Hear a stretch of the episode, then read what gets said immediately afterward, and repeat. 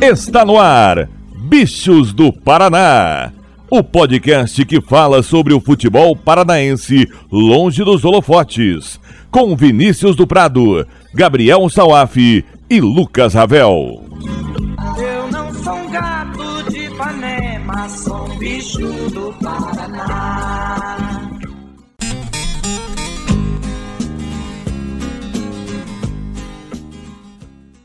Alô, gurizada, tudo beleza? Eu sou Vinícius do Prado e chegamos à edição cinquentinha do podcast Bichos do Paraná. Aqui nós conversamos sobre tudo que rola no futebol paranaense e para isso trago comigo o rei do Atílio Jonetes, Gabriel Salaf. E aí, Salaf, tudo beleza? Fala, Dudu, fala todo mundo ligado aqui no Bichos do Paraná, edição 50, né? Número especialíssimo. A gente chega aqui com muita informação, com muito debate né, sobre o futebol paranaense que é a nossa meta, com muita alegria, né, de trazer informação para vocês. E falando aí de uma rodada em que o Fantasma e o Leão salvaram o futebol paranaense, pra gente falar bem, né? Claro, porque tivemos alguns resultados não tão bons, mas esses dois salvaram a lavoura. E assim como a gente espera que você salve a nossa lavoura lá no Twitter, seguindo a gente, Bichos do PR, também se inscreve no agregador favorito e nessa edição vamos falar sobre os duelos do final de semana dos clubes paranaenses. Só os dois venceram e os outros não foram tão bem assim. Na Série A, o Atlético perdeu para o São Paulo com direito a ela, que nunca falha a lei do ex. Na Série B, jogo polêmico no Couto, a vitória do Operário fora de casa e derrota do Londrina. Na Série C, o Paraná perdeu mais uma, vai se complicando. E por fim, a Série D, vitória importante do Cianorte empate do FC Cascavel e outra derrota do Rio Branco. Vem com a gente.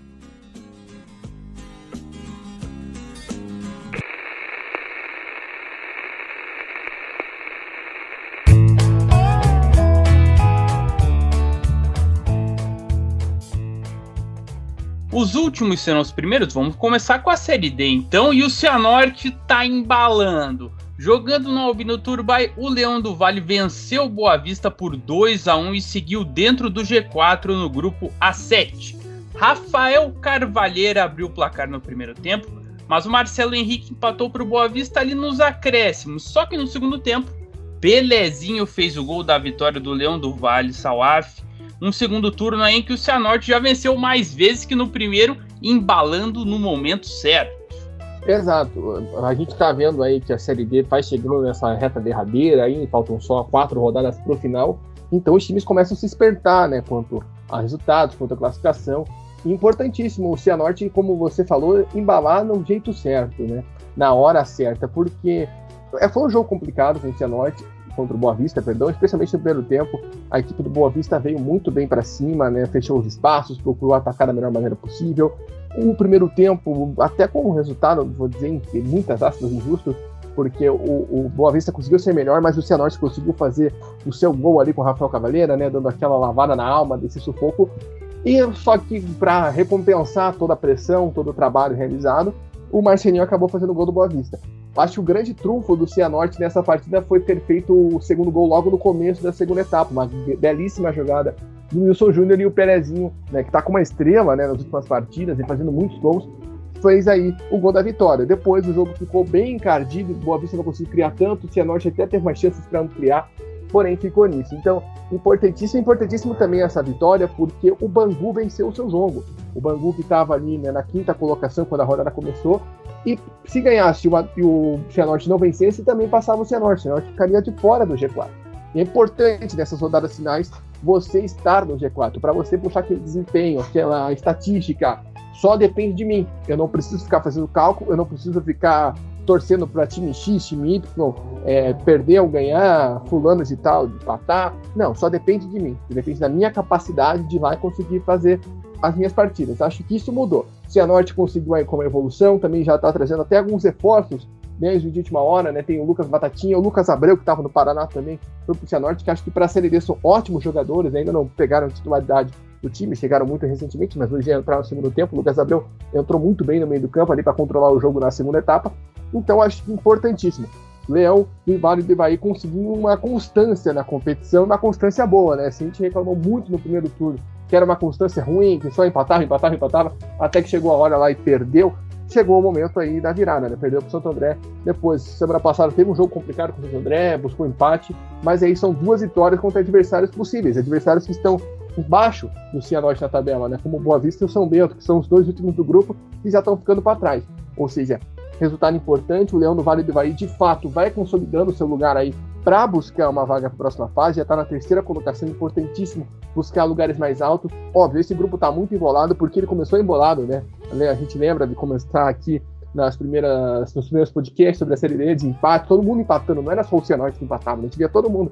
E a Portuguesa, por exemplo, que foi um dos que teve um começo ruim, é a líder e já está com uma mão na vaga, né? Já está com 19 pontos bem à frente do Madureira, que está com 13. O Cianorte ainda não, o Cianorte está dois pontos do Madureira, ainda vai ter o duelo de, direto né, contra o tricolor do subúrbio carioca, então tem que ficar bem atento, né? São, são partidas aí que são, vão ser cruciais nas próximas, até mesmo o jogo com, tem, com, com quem é o pró, com quem está em cima, né? Como é o caso da portuguesa, que ainda não enfrentou.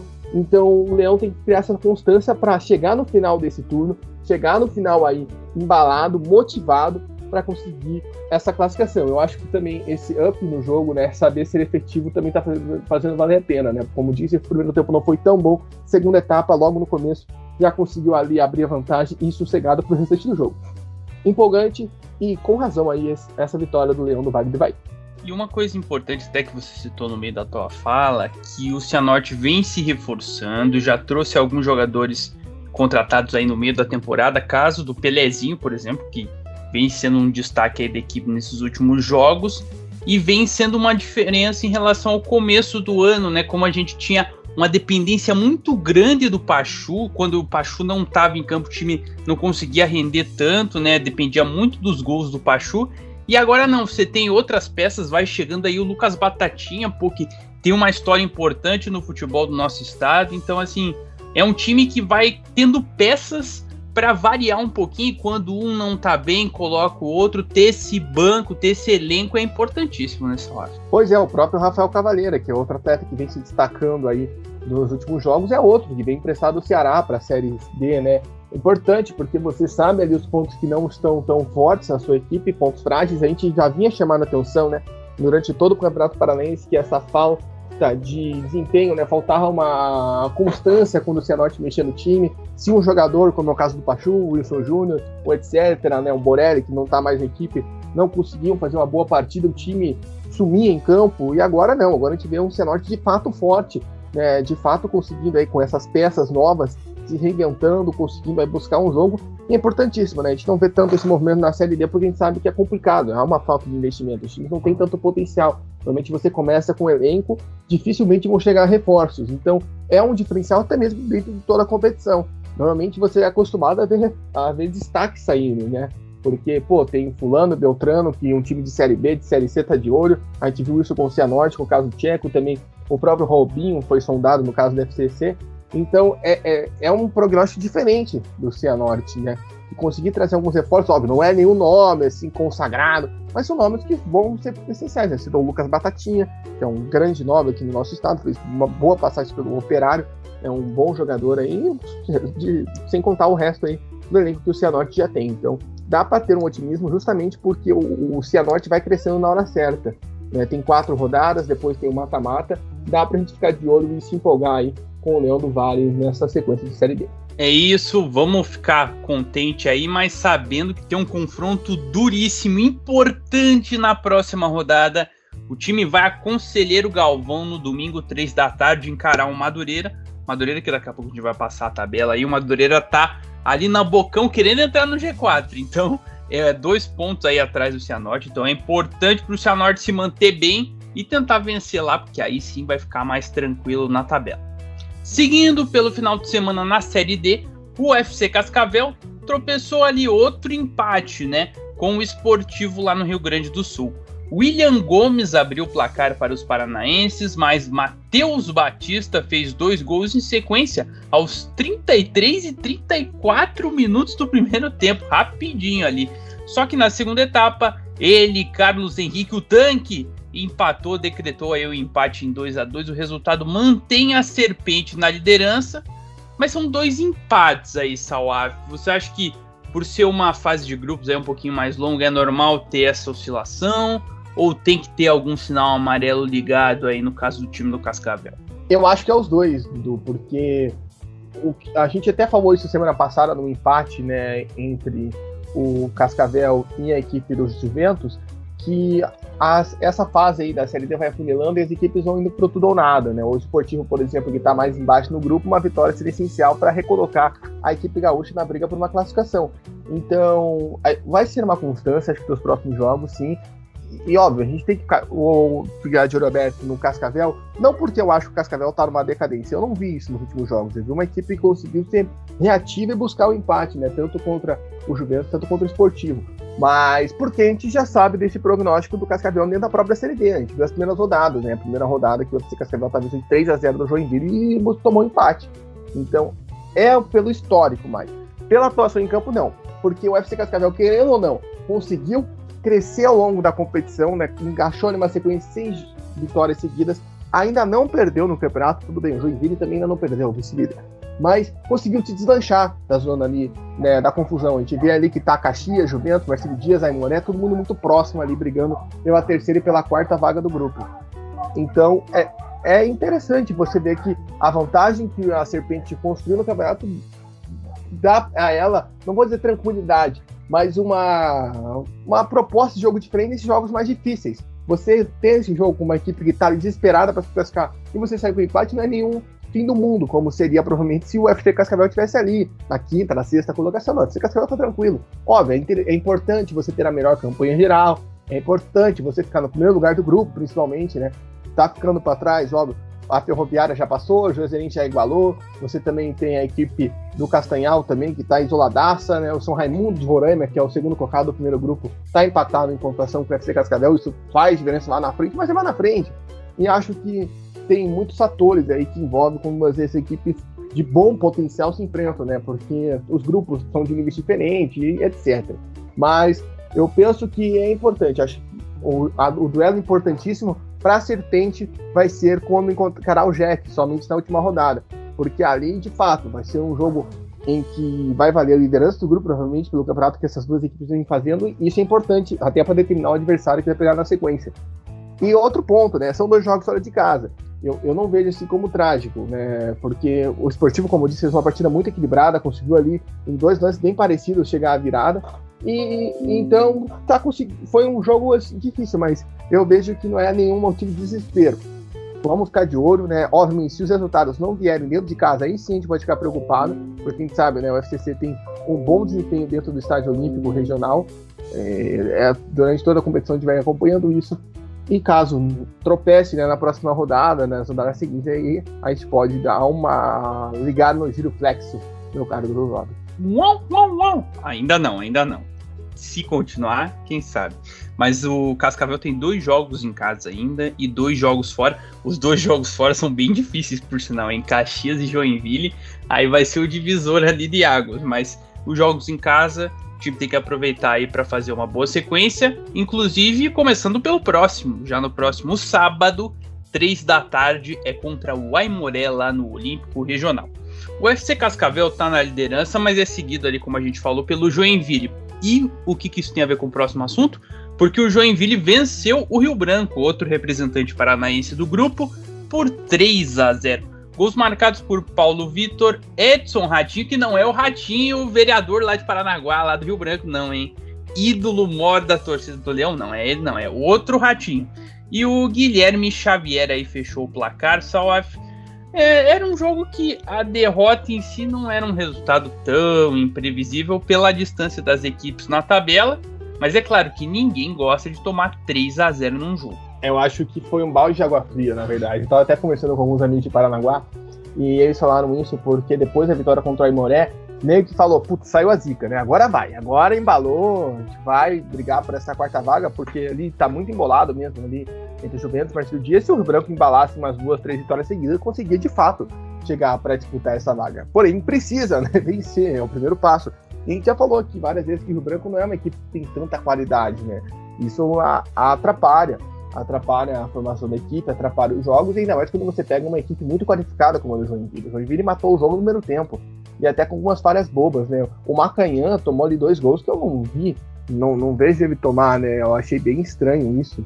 É, porque realmente foi, foram bolas ali que foram nele, dois gols pelo menos ali da equipe do Jack, que é, o goleiro da equipe do Leão falhou, né? Então fica esse destaque negativo, porque é, é ruim, como você comentou, né? Ninguém entra em, em campo para perder, todo mundo quer ir conseguir essa vitória. Então pesa, porque a equipe do Leão tentou dar uma reação após a vitória contra o Aimoré, tentou né, dar um desempenho melhor, né? E obviamente você tem um adversário aí que é o vice-líder da competição, invicto, e, e complica, né? Complica, ainda mais quando nos potenciais o time não está no seu dia. É para colocar na realidade, né? A gente sabe que é difícil o Rio Branco reagir, é difícil o Rio Branco conseguir alguma coisa diferente na competição, mas, mas é, é, um, é um resultado, acho que, como você disse, esperado, porém dá aquele banho de água fria, porque a, a torcida, o pessoal em Paranaguá ficou um pouco mais contente, otimista, né, depois da vitória na outra rodada. Esperar para ver, né? Obviamente ainda tem, tem confrontos difíceis, né? Tirando esse bolo que a gente falou ali do, da terceira quarta colocação, né? Falando de terceira colocação, na verdade, o Branco ainda vai pegar o Caxias, né? Que é uma equipe que está em terceiro, mas já tomou um sarrafo logo no começo do campeonato. Enfim, entrar para vencer, né? Mas pelo que a gente vendo do Rio Branco no campeonato, isso está bem longe de acontecer. É, vamos ver tem alguns confrontos aí diretos para tentar buscar, mas ainda não está mostrando aquele futebol. Vamos ver se melhora no próximo domingo, 3 da tarde, contra o Juventus de Jaraguá Jogo, na estradinha aí. Quem sabe pode usar o campo aí para conseguir três pontos importantes aí na tabela. E que tal a gente aproveitar, já que a gente falou dessa questão, será que passa, será que não passa, é, dar uma passadinha na classificação da Série D? No grupo A7, o Cianorte tá bem na fita, hein? Tá dentro do G4, ganhou uma posição com a vitória, tá em terceiro com 15 pontos. Bangu e Madureira tem 13 e o Madureira que é o próximo adversário. Então por isso que a gente falou que vai ser um duelo chave. No grupo A8, o FC Cascavel ainda é líder, 22 pontos. O Joinville está em segundo com 20, então tá vendo um pouco mais de perto ali. E o Rio Branco amarga a lanterna com 6 pontinhos o quarto colocado, que é o próximo adversário, inclusive o Juventus de Jaraguá, tem 13 pontos. Então é uma situação difícil aí para o time do Leão da Estradinha. Mas agora que passamos a régua na Série D, vamos trocar para a Série B.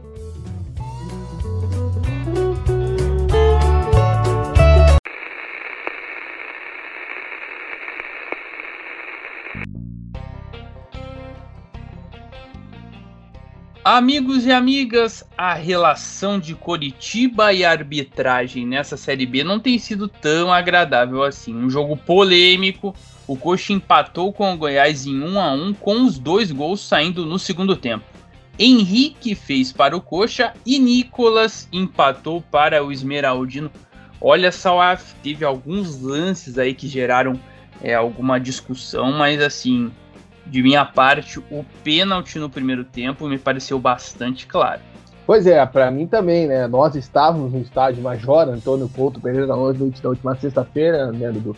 E, e, e, a primeira impressão que no lance do Igor Paixão que me veio foi, cara, não é possível que ele errou esse gol sem o zagueiro ter no mínimo tocar na bola, né? Porque me estranhou na hora que a bandeira, o juiz marcaram o tiro de meta. Eu falei, não é possível o Igor Paixão dá a vacilada dele, a gente sabe, mas ele tava embaixo do gol, é pequena área, é uma chance de gol claríssima. E, e o cara chega de trás, né, Salaf? de trás. Ele não consegue pegar a bola ali no lance. Exato. Ele não consegue pegar a bola. A bola, ele atrapalha o Paixão do chute. É, é um lance claríssimo de pênalti. É estranho. Até pela bandeira não indicar, né? Porque você pode falar, ah, o árbitro estava muito atrás. Já é um erro de posicionamento do árbitro. Mas a bandeira não indicar, por exemplo, eu vi muita gente criticando pelo gol mal no lado do Paixão. Eu acho que impedimento, cara, principalmente quando é um lance assim, tipo Brusque e Londrina, você não pode condenar uma bandeira, cara. Às vezes é um movimento, sei lá, ali é, é algo mais passivo de erro, mas o pênalti eu achei um absurdo. E também o um pênalti do lance do gol do Goiás, né? Porque acaba sendo um lance que entra ali, porque o jogador tá com o braço esticado, né? A bola vem até ele e dali sai o contra-ataque. O Nicolas, né? O Cavani do Cerrado faz um golaço. Falando um pouco do jogo, é, o Coritiba teve uma, um primeiro tempo muito equilibrado, né? Foram, foram lá em casa oportunidades, né? Por mais que foram poucos, mas mostrava a qualidade do jogo de equipes que estavam no G4, né? Goiás ali tentando sonhar com uma vice-liderança, Curitiba tentando chegar à liderança, né? Foi um jogo bem é, interessante na primeira etapa, por que não tenha sido gols, é, as duas equipes buscando bastante a meta do adversário. No segundo tempo, o Curitiba já foi bem melhor, né? Já conseguiu ter várias oportunidades de gol antes de chegar até o seu próprio gol, né? Um belo chute do Henrique ali, marcando seu primeiro gol desde o reencontro com o Couto Pereira. Aí o Goiás, né? O Nicolas Mal entrou no jogo, já fez o gol, né? Óbvio que teve todas as polêmicas possíveis. Porém, foi um jogo bem truncado, né? Acho que é, pesa ainda mais por conta do resultado inesperado do jogo do Náutico né, no dia seguinte, né? Que ninguém esperava, coisa de maluco que aconteceu nos aflitos. Era grande chance do Coxa assumir a liderança. Mas ainda não é tão inspiradora para mim. Acho que o Mourinho até falou na coletiva, os jogadores foram bem, para mim, realmente. E óbvio, quando você tem dois, três lances que comprometem diretamente com o decorrer do jogo, atrapalha.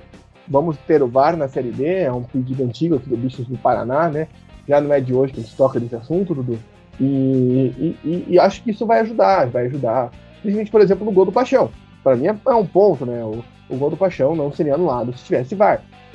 O pênalti, pra mim, eu vejo muita gente falando, ah, mas o VAR não pode intervir sempre, né? Tem que seguir a interpretação do lance, do, do árbitro, né? Pô, o pênalti do Paixão tem que ser chamado na hora. Absurdo. Então, é, é, complicado. Eu não vejo como uma perseguição, como algumas pessoas tentam dizer. Eu acho que é, é a vítima de um péssimo momento da arbitragem brasileira no geral. Acho que alguns anos atrás a gente não via muito isso, né? A gente via árbitros bons, principalmente nessa questão de acompanhar jogadas, ou talvez de, de se impor mesmo, né? Talvez o cara fique na insegurança, enfim, não dá para entender. Mas o Coritiba aí tá sendo refém, né? Tá sendo vítima aí, na maioria dos casos, desses momentos lamentavelmente, né, para o azar da torcida alviverde, mas mostra futebol para se manter no G4. Eu acho que isso é importante. Óbvio, você está vendo ali uma briga bem ferrenha ali entre a quarta e a quinta colocação, agora já o Havaí já apareceu, você vê equipes como Sampaio Correia, Guarani, até próprio Operário, né, até a décima primeira colocação ali está com aqueles três pontos para o quarto e para o Coritiba de seis, ou seja, tá um negócio bem apertado, né, tem um, os 11 primeiros estão separados por seis pontos, e aí você tem um, um, um up aí, né, um, uma, um espaço de 5 pontos até o CSA que é o décimo segundo, ou seja, está tudo muito próximo do meio da tabela para frente. Então o Curitiba vem se mostrando forte para conseguir se manter. Acho que isso é o mais importante nesse momento do campeonato. Exato, exato. Até porque se a gente for ver, por exemplo, ganhou do Náutico, empatou com o CRB, empatou com o Goiás, ganhou do Sampaio Correia, ganhou do Havaí, então os confrontos da parte de cima da tabela, o time não está perdendo para esses adversários. Só perdeu pro Botafogo, perdão. Pro Botafogo, né? Que foi outro jogo com polêmica. Exatamente. e aí você é. vai ter três rodadas onde você vai enfrentar times da parte mais inferior da tabela, né? Você pega o Brasil, depois você pega a equipe do CSA e fecha o primeiro turno contra a Ponte Preta, ou seja, uma boa oportunidade aí do Coxa se manter na parte de cima dentro do G4 e até abrir a tão sonhada vantagem para o quinto colocado nessa virada de turno. Exato. Vamos ver então então, como o Salaf disse, o próximo desafio vai ser contra uma equipe da parte de baixo da tabela, para ser mais preciso, o lanterna da competição Brasil, quarta-feira em Pelotas, 4 da tarde. E quem conseguiu vencer, né, somar aí três pontos e entrar nessa disputa muito louca por uma vaga no G4, que tem bastante time, foi o Operário. Mas não foi fácil não, hein? Jogando em Belém, o Fantasma jogou com um a menos desde os 4 minutos, mas conseguiu a vitória com o gol de Tomás. E aí, Salaf, cara, é um time muito irregular pro mal e pro bem, esse time do Operário aí na competição. Pois é, e dessa vez foi muito por bem, né? É um jogo que acho que se a gente fosse olhar, observar, nunca que a gente achar que o Operário ia buscar uma reversão na partida. É, isso para mim foi o mais curioso, porque você tem ali uma expulsão logo no começo do Rafael Chorão, uma expulsão justíssima na minha visão, né? Na frente do juiz, o cara chega com o pé no joelho, um lance até meio infantil do Chorão, né? Não podia ter chego assim naquela jogada logo no começo do jogo, né? Acho que ficou aquela impressão, ah, no começo do jogo o árbitro vai aliviar, né? O árbitro foi correto, chegou ali, não aliviou, acabou expulsando o atleta do Operário. Porém, eu lembro que uma vez eu acho que eu perguntei isso pro Tencati, quando ele era treinador do Atlético Goianiense, ele me respondeu que as equipes, quando você tem esse tempo para se adaptar a jogar com a menos, elas conseguem se conter, né? ainda mais quando você não perde um jogador, vamos dizer assim, do esquema defensivo em si. Né? Você perdeu um jogador de meio de campo, óbvio, o Rafael Chorão é uma peça importante para a equipe do Operário. Mas quando você não perde um zagueiro, quando você não perde um lateral, né, é, que é uma peça, vamos dizer, fundamental, já trabalhada, principalmente, né? Acho que esse é o ponto fundamental. Né, que às vezes um cara que vem da reserva não dá conta do recado justamente por não estar entrosado na equipe quando você tem aí um jogador que abandona ali, é expulso logo no começo, prejudica. Mas a partir do momento que não é um jogador que é tão fundamental, vamos dizer assim, entre várias aspas, no sistema defensivo, você consegue se adaptar, né? Você consegue ali, por exemplo, vamos supor ali, putz, perdeu o chorão, tá bom, vamos jogar ali no 5-3-1, por exemplo.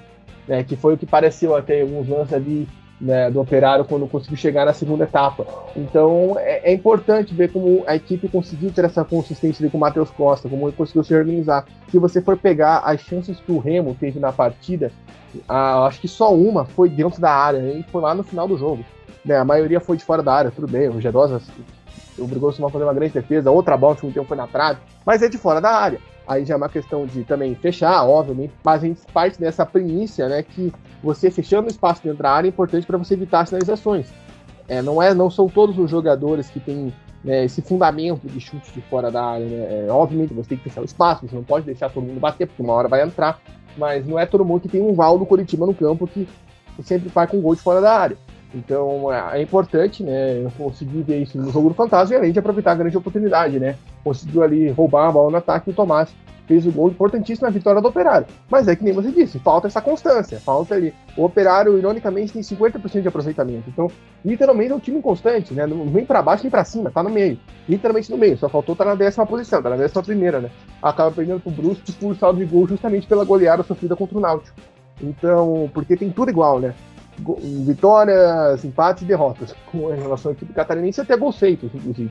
Só perde nos gols sofridos. Mentira, eu, eu li errado aqui. É, não, perde nos dois. Enfim, é, mas o, é, acho que falta isso, é constância, né? Ver, levar essa vitória daqui pra frente, mas eu não posso falar nada, né? Porque ele chega no outro jogo e decepciona com o operário, mas uma vitória boa. Acho que mostra aquilo que a gente já falou aqui, né, do, do operário, por mais que tem esses erros e não consiga se aproximar do G4, não é por isso que vai brigar pela queda. Acho que se não for para avançar na competição, vai aí nessa meiuca, né, roubando pontinho de lá, roubando pontinho de cá, porque das equipes que querem subir, né? Acho que o, é, é, sempre um jogo que vai ser muito duro, né? Pensando em quem quer subir para a Série A e pegar o operário, seja em casa, seja no Germano Cris. Exato. Tanto que a distância para o primeiro time da ZR, né, da zona do rebaixamento, é de 9 pontos. Não, 9 não, minto. 11 11 pontos. Então é, é bastante coisa. Então, tipo, é um time ali que não vai. Provavelmente não vai ter problemas com a ZR e pode aí entrar nessa briga gigante pelo G4. Próximo jogo do Operário é o Botafogo. Olha aí, um adversário direto. Né? O jogo vai ser na quinta, 9h30 em Ponta Grossa. E a gente falou de times que o Operário, por exemplo, às vezes ganha, às vezes perde, oscila bastante. O Tubarão estava ensaiando uma reação, parecia que ia sair bem da zona do rebaixamento, mas acabou perdendo para o CRB dessa vez no Estádio do Café por 2 a 0. Diego Torres abriu o placar logo cedo aos 3 minutos e já já aquele ex-atlético deu números finais ao jogo, Salaf. O Londrina perdeu para um time aí que está ali na busca pelo acesso mas é sempre ruim assim interromper um bom momento assim com uma derrota ainda mais em casa. Até porque o Londrina já conseguiu tirar pontos de quem tá lá em cima, né? O Londrina nessas rodadas aí que você citou que estava invicto empatou com o Goiás, por exemplo, né? Conseguiu roubar pontos de equipes que estão na parte de cima da tabela. Então não é, sei lá, não vou dizer uma desculpa, mas tinha o potencial aí do Tubarão, né? Conseguir um resultado positivo, né? Óbvio que teve algumas tropeços nesse tempo, com empate em casa com confiança, né? Que na época tava na lanterna mas enfim, eu acho que o que estabilizou o time, além do Jajá, que fica só a observação, ele é emprestado, né? Então o torcedor Atlético tá de olho. E olha, o que eu posso dizer é que o Jajá acabou com o jogo. O que o Jajá jogou hoje, ele lembrou os tempos do Jajá de base do Atlético, né, A gente acompanhou um pouco ali na base do Atlético, sabia do Tinha sempre grande potencial, hein? Exato. E, e hoje foi naquelas atuações que lembrou. Ele sofreu dois pênaltis, fez o gol, né? Então ele tava voando. É, o, e acho que isso que foi o que matou Londrina, né? Um gol logo aos 3 minutos de jogo, né, de pênalti marcado pelo Diego Torres. Ali você já quebra um pouco, né? O CRB conseguiu até controlar bem o primeiro tempo, e o Tubarão veio no segundo tempo melhor. Né? Logo de cara já teve umas duas, três oportunidades de gol, porém o Jajá aproveitou ali um contra-ataque, fez o segundo, aí molhou tudo, né? E é bem complicado você conseguir reagir. O CRB ainda teve um pênalti desperdiçado ali nos acréscimos. Ou seja, acho que o que complicou para o Londrina nessa partida é essencial você tomar gols logo no começo dos tempos, né? Algo que você tem que ficar atento no jogo, porque desestabiliza a sua equipe, tanto que você leva um gol no primeiro ou no segundo tempo. Mas acho que principalmente na volta do intervalo foi o principal, porque o Londrina estava mostrando um potencial para empatar e acabou sofrendo ali o segundo gol. E isso melou ali a reação do Tubarão. Mas acho que é seguir o trabalho, acho que essa briga né, pela saída da ZR está muito embolada. Né? A gente tem ali quatro equipes com três pontos. O Cruzeiro, né? Que a gente estava falando, nossa, que situação do Cruzeiro, está lá embaixo, ganhou um jogo de virada nos, nos, depois dos 40 e já está em 15 a três pontos do ZR. O Confiança, que era uma equipe que estava atolada lá na parte de baixo, goleou o líder. Ou seja, é um campeonato totalmente maluco, né? Não dá para prever nada. Então, né, se você tem ali aquela disputa pela entrada do G4, também não é diferente na parte de baixo da tabela. Então, o Londrina tem que se manter firme, porque, é, como tá todo mundo muito inconstante, e literalmente inconstante, né? Ganha, goleia o líder, mas perde em casa pro vice-lanterna, né? Uma coisa que não duvida que acontece. É, é, é, você se manter firme aí, você conseguir é, se estruturar, não conseguir, conseguir né, resultados durante toda a competição acho que o Tubarão mostra potencial para ficar na briga para não cair. Porque até a gente chegou aqui dizendo alguns programas que a gente tinha medo que o Londrina fosse aquele time, né? Que quando se grudasse ali essa briga pelo rebaixamento, ficasse muito para trás, né? A gente já viu alguns casos na Série B, sempre acontece com o outro, né? No passado a gente viu o Botafogo e o Oeste. Ainda não teve esse time aí né, nessa virada de turno que tá dando essa pinta, porém a gente ficou com aquela impressão o Londrina mostra que não se vai cair é outra história, mas vai ter um duelo direto, né, decisivo na próxima rodada para ficar de olho. Enfim, é, é, é, seguir fazer o trabalho, né? Conseguir ir lá, roubar os pontos, principalmente nessa partida essencial, mas seguir o trabalho que, como disse no podcast anterior, com Márcio Fernandes já mostra alguma evolução. Evolução e que precisa ter o resultado, como só falou na próxima partida, jogo dos desesperados. Londrina contra Ponte Preta, quarta-feira, 7 horas da noite no café. E por que, que é jogo dos desesperados? Vamos passar a classificação da Série B começando de baixo para cima, então. Porque o Londrina é o 19 com 13 pontos. E os mesmos 13 pontos da Ponte, o próximo adversário aí, também com 13. A diferença está no saldo de gols, menos 6 a menos 7 em favor da Ponte. E o Confiança é o primeiro time fora da zona do rebaixamento, também tem 13 pontos. A diferença aí é o número de vitórias. Tem uma vitória a mais aí que todos os concorrentes da ZE. O Operário está no meio da tabela ali, em 11 com 24, mas tem uma folga boa em relação ao 12 CSA, são 5 pontos de vantagem, e está a 3 do quarto colocado Goiás, hein? Goiás com 27, então aí tem uma distância curta aí, dependendo de como acontecer, se tiver uma constância um pouco maior, pode chegar. E o Coritiba, embora tenha empatado né, o jogo contra o Goiás, foi importante o pontinho para abrir ali três pontos em relação ao próprio Goiás, aí, o Havaí também, que é o quinto colocado. Coxa que está em segundo e está empatado com o Náutico em número de pontos. A diferença é nos saldos de gols, 9 a 8 em favor dos pernambucanos. Essa situação da Série B. E agora a gente vai falar aí da dupla Paraná e Atlético, que não foi bem no fim de semana.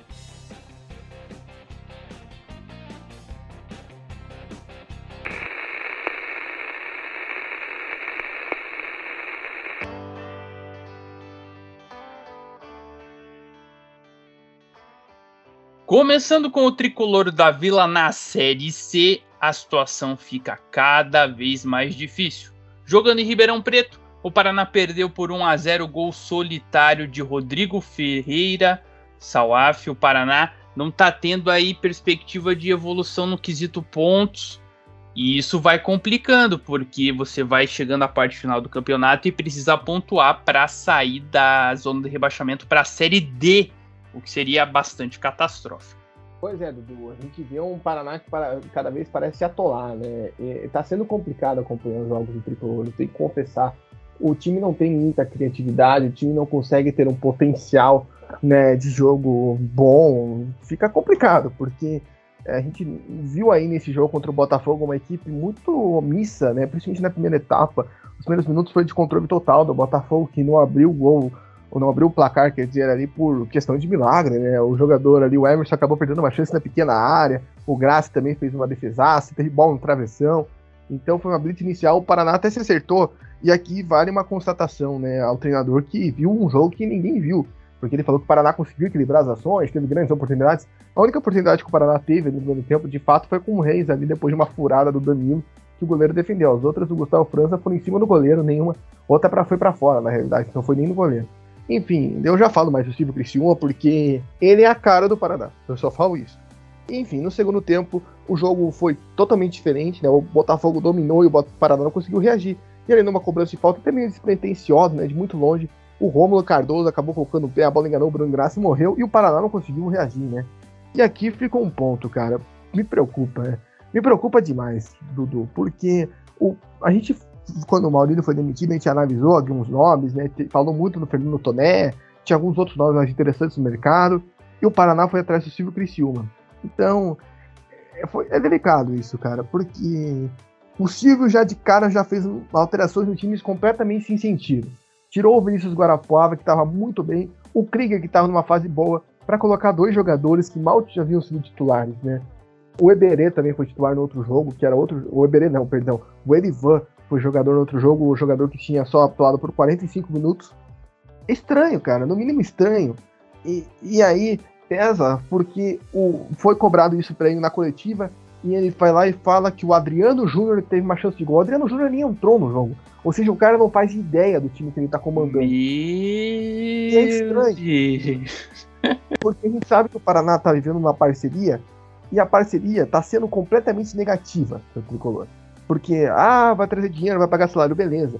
Mas o, o, o nível das contratações é cada vez é mais assustador, para ser bem sincero. Semana passada o Paraná trouxe mais um jogador que veio do Nacional de Patos. Por coincidência ou não, a parceria Final Esportes é da Paraíba. Ou seja, da onde que está vindo esses jogadores? O Paraná vai se reforçando com jogadores que vêm de times do interior da Paraíba aqui não tem nenhum problema. Se fosse um destaque, mas não são reservas, de time que não tem nem divisão, como é o caso Nacional de Patos e São Paulo de Cristal. Qual o sentido disso? E aí você vê essas alterações com jogadores que vão bem, como estava vindo o Vinícius Guaraporra para entrar um desses jogadores que veio do Nordeste, né? No caso, o Romulo Costa veio do 13. Então, qual o sentido, né? O que está acontecendo? Isso acontece justamente quando troca o treinador. Não tem como você não pensar que tem alguém mandando o Silvio Criciúma para o cara chegar ao ponto de não saber nem quem está jogando. Então, é um momento delicado do Paraná, e aí piora quando você lembra que a parceria quase foi rompida durante a semana, porque a, a empresa pediu para diminuir o valor do repasse. A, a, gente não sabe. O Paraná se viu num buraco, cara, que está cada vez mais difícil de, de acreditar que vai se sair, porque não viu uma evolução perante o trabalho do Maurílio, né, até aqui, com o do Silvio, em duas semanas. Lembrando que o Silvio Criciúma teve mais de uma semana para treinar o Paraná antes da estreia contra o Ipiranga. Né, um jogo que salvou aí no final. E aí? Quando que isso vai mudar, né? O Criciúma se gabou, né? Não se gabou, mas comemorou na coletiva que não tomou gol no primeiro tempo. Tá, você não tem que tomar gol no jogo inteiro.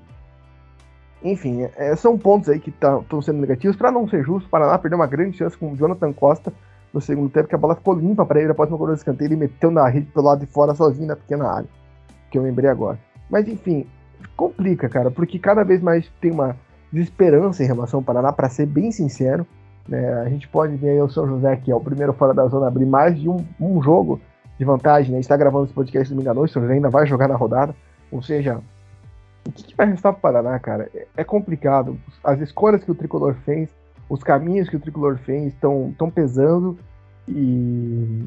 Enfim, o acesso já está descartado. Uma queda seria algo completamente brutal e, e triste para a história do Paraná, até imprevisível, pelo que a gente viu o Paraná nos últimos cinco anos, né?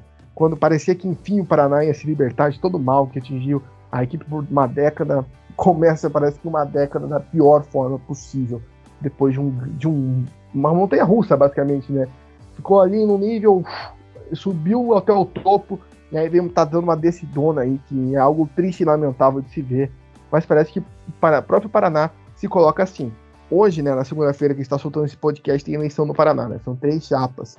Vamos ver o que acontece aí, se muda alguma coisa, porque, olha, tá pesado, tá pesado no gol 20, e vamos ver se muda alguma coisa no campo, mas tá cada vez mais difícil de a gente acreditar isso, né, principalmente pela escalação, né, ou pelo fato do treinador não saber quem tá jogando o jogo. Não, essa aí foi a pior de todas, né, o cara não, não sabia o time que ele botou no campo, né, só uma coisa, cara, uma coisa que me veio na cabeça aqui, né, assim que a gente ainda tem um Atlético para falar, mas, cara, por exemplo, você citou aí que vieram reforços aí do todo glorioso nacional de Patos aí, né? Com todo respeito às equipes, né? Mas para uma equipe do Paraná é complicado. Mas, pô, a gente lembra aí, a gente volta e meia lembra da, da gurizada da categoria de base do, do Sub-19. Você citou aí o, o próprio Krieger, né? Que a gente já viu nos campos. Vou lembrar do Kennedy, vou lembrar do Varley, jogava muita bola.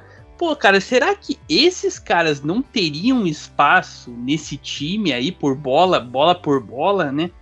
Em comparar aos reforços que vêm sido é, trazidos aí para o tricolor, né, cara? É, é óbvio que tem várias questões, né?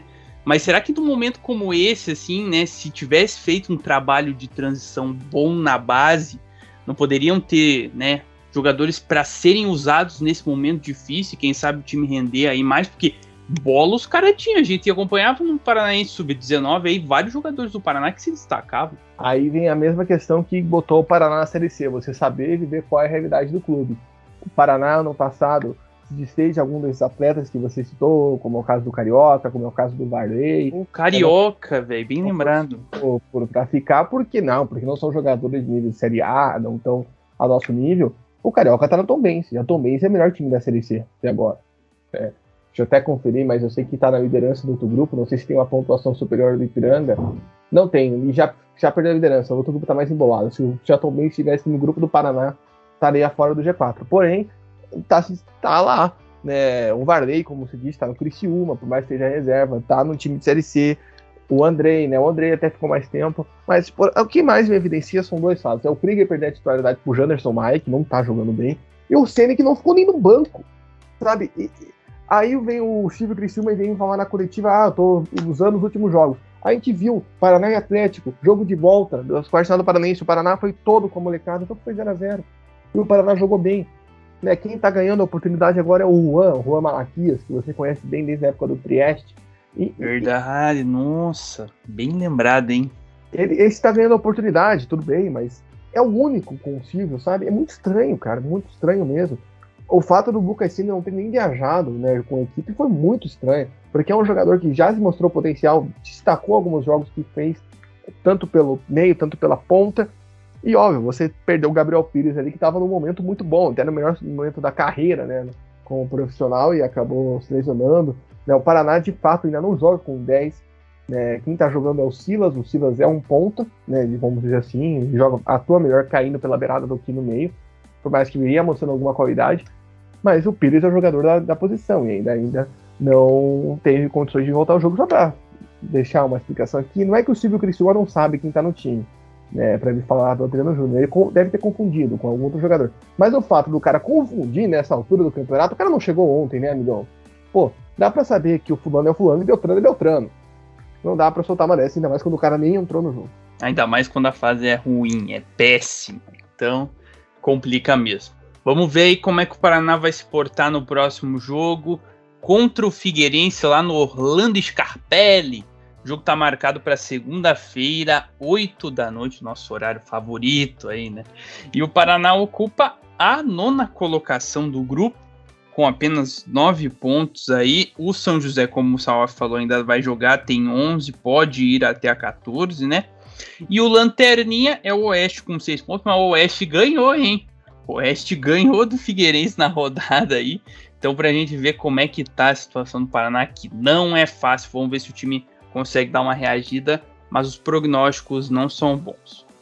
E falando da Série A, aí na Série A o Furacão também não foi bem nesse final de semana, hein? Foi derrotado pelo São Paulo na Arena da Baixada e com direito à lei do ex em dose dupla, rapaz. Ele mesmo, Pablo, muito criticado pela torcida do São Paulo, fez 1 a 0 de pênalti. O Renato Kaiser empatou, mas o Pablo, aquele mesmo torcedor rubro-negro que deu tantas alegrias a você, Ele marcou novamente, decretou aí a derrota do Furacão 2 a 1 é, e vai e vai naquela que a gente já vinha falando nessa off alguns podcasts já atrás que o time está tendo muitas competições e está sendo, né, vai ter que dar uma priorizada e a gente já vinha falando que provavelmente o mata-mata seria a prioridade, embora o time tenha vindo com o time principal para esse jogo aí, né? Mas os pontos corridos, ainda mais com os resultados que se rearranjaram, talvez o time tenha que dar uma prioridade aí para os mata-matas. O que, você acha? Eu acho que é cedo ainda pelo Brasileirão, né, Dudu? Então, acho que ainda nem na virada de turno. Então, acredito que ainda é cedo a gente falar que dá para deixar o Brasileirão de lado, até porque o Atlético está na parte de cima da tabela. E talvez você tirar o pé do Brasileiro agora possa te tirar de uma condição boa no final da competição. Porém, tem a questão do cansaço, acho que tem um fator essencial nesse jogo, que foi o Vitinho. Né? O Vitinho acabou sendo transferido. E, e aí eu não entendo negociação, né? Porque, cara, o cara, a gente sabe que o cara tá para sair, etc. Aí o Atlético não vendeu ele ainda e tira o cara do jogo. Né? O Vitinho é jogador do Atlético, o cara podia ter jogado. E, e aí o. E aí o, o, entra o Carlos Eduardo, a gente sabe que o Carlos Eduardo não tem no mesmo potencial, o Vitinho não é tocado nem na coletiva, né? O Atlético barra entrevista sobre o Vitinho na coletiva, né? Diz que não vai falar sobre o Atlético agora. Pô, você não vai falar sobre o Atlético, não deixa o cara jogar, né? E aí, obviamente, isso atrapalha, né? O time, como o próprio Antônio Oliveira disse, demorou para entrar no jogo, né? Teve dificuldades ali. E o São Paulo soube aproveitar, né? Você citou nessa questão de desgaste, é curioso, porque quem vê com o time alternativo para Curitiba foi o São Paulo, né? O São Paulo veio com o time reserva, o Paulo não é titular do São Paulo. Então, é, teve esse, esse, ponto e o Atlético entrou desligado, não conseguiu, demorou, né? Pedro Henrique teve que fazer um pênalti. Depois o Atlético até conseguiu chegar no empate com o Kaiser, mas logo na sequência sofreu o segundo gol e aí não conseguiu, durante o segundo tempo, ter grandes oportunidades, né? Não conseguiu criar grandes chances ali contra o gol do Thiago Volpe. É complicado, porque eu acho que, pesa esse ponto e talvez possa pesar. Óbvio que no, no, no, no quesito de, de, calendário. Óbvio que você tem uma semana mais tranquila, né? O jogo contra a LDU é só na quinta-feira, ou seja, dá uma acalmada, né? Não é um ritmo tão insano assim como foram nas outras semanas. Dá para ir com calma, dá para trabalhar devagar, né? Ver e relaxar, ver quem pesou muito. Porém, é, foi ruim essa partida, né? O Atlético não conseguiu fazer desempenho, fazia muito tempo que o Atlético não perdia em casa, né? Desde dezembro pelo Campeonato Brasileiro naquele fatídico jogo contra o Atlético Mineiro no começo do mês de dezembro, perdeu por 1 a 0 e o de Eduardo Vargas. Exatamente, o Eduardo Vargas.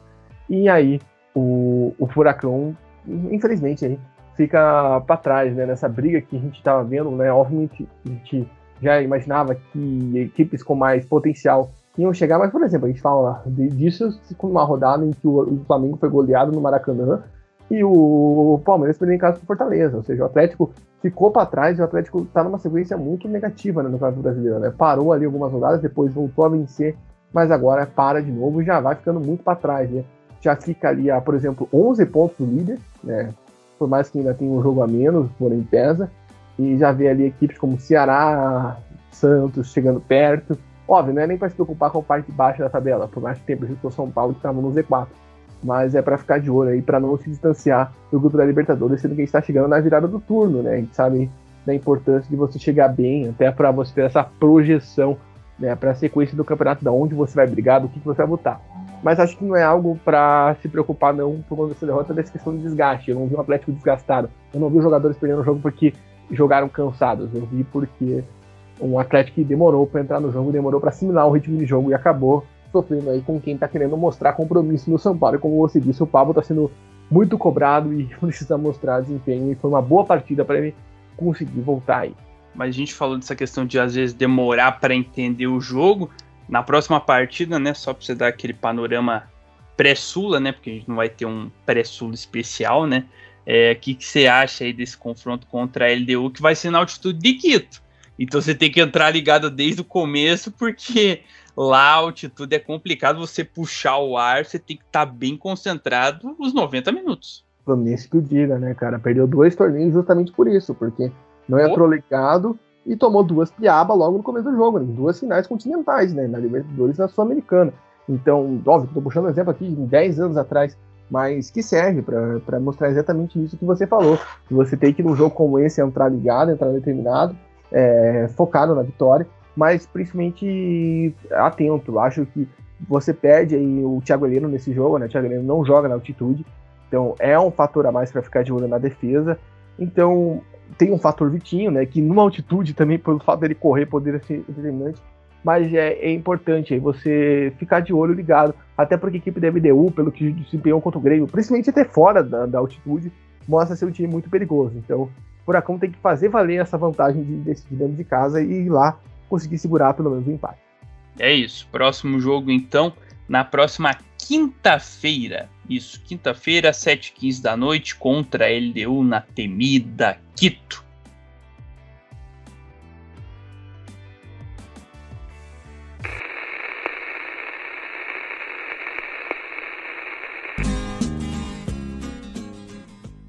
Isso, pessoal. Fechamos a edição cinquentinha do Bichos do Paraná. Quero agradecer a você, caro ouvinte, que nos acompanhou até aqui, e ao meu comentarista Gabriel Salaf. Valeu, Salaf, tamo junto. Valeu, Dudu, valeu todo mundo ligado aqui do Bichos do Paraná. Obrigadão a todo mundo que acompanha a gente nesses 50 podcasts. Uma marca aí muito legal de se alcançar. E no meio da semana a gente volta para falar sobre Sul-Americana e Série B. Exato. Só uma última informação que eu esqueci: o Atlético está em sexto no Campeonato Brasileiro com 23 pontos. Ali é o Ceará tem 23 também, então o time já vem caindo aí, como o Salaf falou. Vamos ver se dá uma guinada aí na próxima rodada. Mas o que a gente está esperando de verdade mesmo é que você divulgue o nosso podcast para os seus amigos, cachorro, papagaio e periquito seguir lá no Twitter, arroba bichos do PR, e também se inscrever no agregador favorito. Como o Salaf disse, na próxima edição, tudo sobre os jogos de meio de semana tem Copa Sul-Americana aí para times do Paraná. Tá ligado? Abraço, tamo junto e até a próxima. Eu não sou um gato de Ipanema, sou um bicho do Paraná.